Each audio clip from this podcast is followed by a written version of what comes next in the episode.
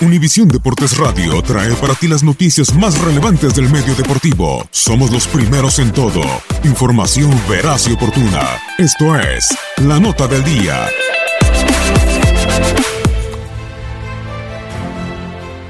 Este jueves continúa la ronda de knockouts en los playoffs de la MLS. En la capital de los Estados Unidos chocará el cuarto y quinto lugar de la conferencia este. DC United y el impresionante Wayne Rooney recibirán en Audi Field al Columbus Crew.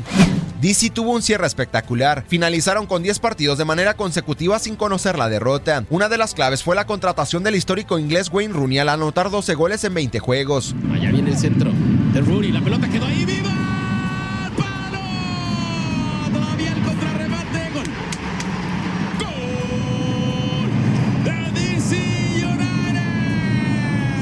Por otra parte, el equipo del estado de Ohio busca dar de nueva cuenta la sorpresa y es que el año pasado en los playoffs, ante todos los pronósticos, eliminaron al Atlanta United y al New York City FC. Esta noche será la cuarta ocasión en la que estos dos equipos se midan en los playoffs de la MLS. DC United se impuso en las tres de las series disputadas frente a Columbus Crew. El segundo juego tendrá lugar en Los Ángeles, California. El Bank of California abrirá sus puertas por primera vez para un duelo de playoffs de la MLS, cuando LAFC y el mexicano Carlos Vela choquen ante el Real Salt Lake. LAFC en su primer año en el fútbol de los Estados Unidos finalizó en el tercer lugar de la Conferencia del Oeste con 57 puntos. El mexicano y figura del equipo Carlos Vela tuvo un sensacional año, marcando 14 goles y dando 10 asistencias. Harvey roba la pelota. Y la tocó para Diego Rossi. Ya arranca Ureña. Ya acompaña a Vela. Y le pueden tocar al mexicano. Y aquí está Carlos. Y Carlos hace su primer gol. ¡Golazo! Gol- ¡Golazo de Carlos Vela! Su primer gol en la MLS. El primero de montones que va a ser la llena.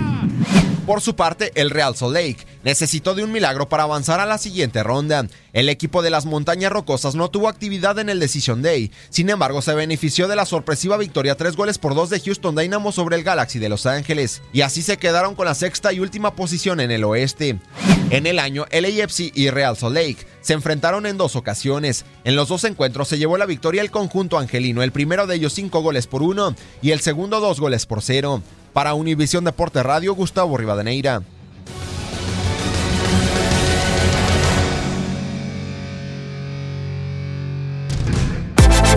Univisión Deportes Radio presentó La Nota del Día. Vivimos tu pasión.